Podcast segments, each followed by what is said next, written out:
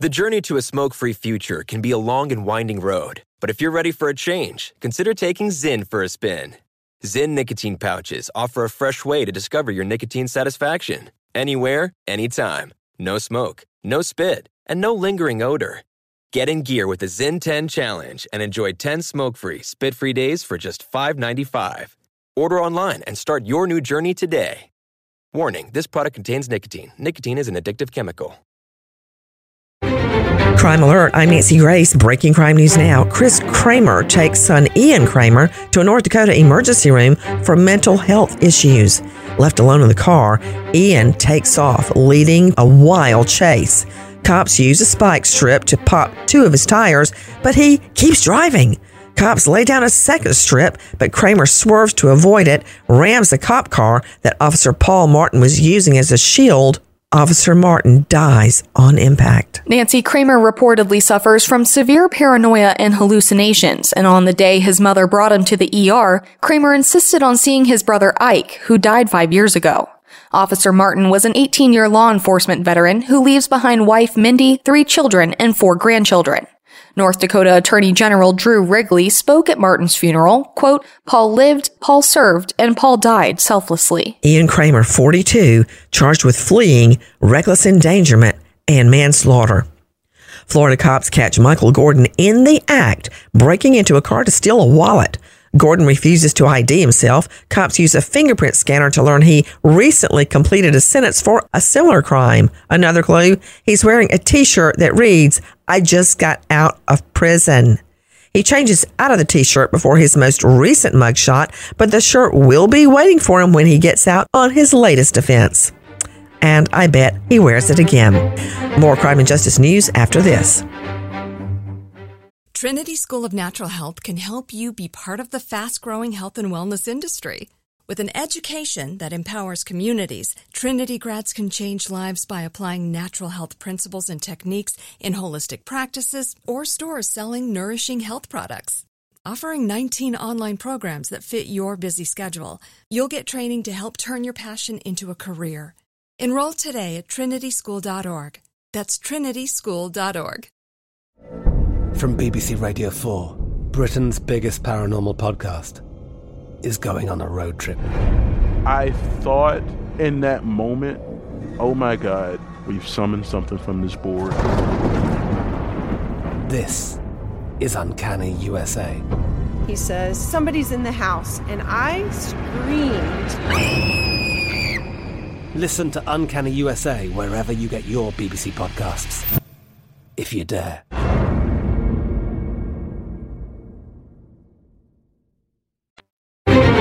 Now with the latest crime and justice breaking news, Crime Online's John Limley. According to authorities in Maine, two men have been charged in the fifteen-year-old cold case of a commercial fisherman's death in a Portland park. With details, here's Sydney Sumner with Crime Online. It was early on August sixteenth, two thousand eight, that thirty-seven-year-old Frankie Williams was fatally stabbed by multiple men that police say the victim knew. According to investigators, the father of two died after being chased across a soccer field, assaulted with a knife, and trying to flee by crawling through a hole in a fence. Officials have now announced that two men have been indicted in the case, thirty-six-year-old Shane Hall and thirty-year-old Kong Tran.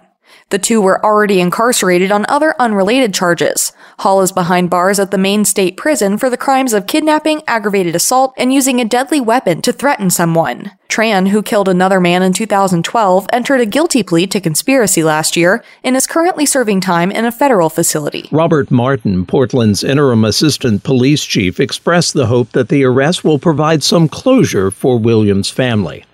Following his partial sixty-day sentence for assisting his son in applying for a firearm, the father of the suspect in the deadly suburban Chicago fourth of July parade shooting in twenty twenty-two has been released early from custody. According to police, Robert Crimo Junior was freed due to good behavior. In Lake County Court in Waukegan, Illinois last month, Crimo Junior entered a guilty plea to seven misdemeanor counts of reckless conduct. Robert Crimo the third, his son, is accused of killing seven people. He was therefore initially charged with seven felonies of reckless conduct.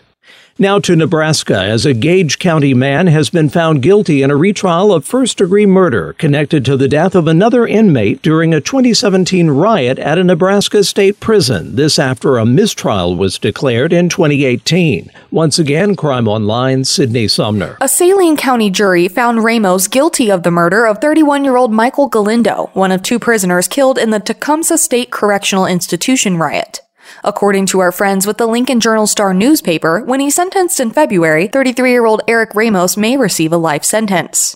After the prisoner uprising was over, Galindo was discovered dead in his cell on March second, twenty seventeen, and investigators discovered that he had been badly beaten and stabbed one hundred thirty times. Galindo died, according to an autopsy, from smoke inhalation from a fire that broke out in his cell when other prisoners set towels on fire and shoved them through a damaged window. Ramos is the only prisoner charged in connection with Galindo's killing, despite the fact that investigators claim he was one among several inmates who attacked the man. After the judge in the first twenty eighteen trial discovered that multiple detectives who were also witnesses in the case had met in violation of a court order prohibiting it, a mistrial was declared. Later, the Nebraska Court of Appeals decided that Ramos should be granted a second trial. Prosecutors in Ramos's second trial mostly relied on surveillance footage of the assault, from which a jail guard recognized Ramos as one of the attackers. Shanna Peoples, nineteen, has severe bipolar disorder and the mentality of a thirteen-year-old due to a developmental disease. Peoples manages her bipolar with meds. To give the teen more freedom, her parents help her rent a Geneva, Alabama home just down the block from their own. She spends several hours with her parents every day, also visiting a nearby corner store for sodas and candy. When Shanna doesn't stop by, her parents walk down the street to find the door to her home wide open, the T V on. There's no sign of a struggle inside, but cops find her phone shut off at four p.m. that day. There's been no trace of Shanna since that day twelve years ago. If you have info on Shanna Peoples, contact Geneva P D three three four, six eight four, two seven seven seven. For the latest crime and justice news, go to crime online dot com. With this Crime Alert, I'm Nancy Grace. Zyn nicotine pouches deliver nicotine satisfaction anywhere, anytime, which means Zyn pairs well with you, your personality, your schedule, and your spontaneity. Zyn fits easily into your bag, pocket, and into your life because it's smoke-free, hands-free, and hassle-free. So the only person who will know you have a Zyn pouch in is you.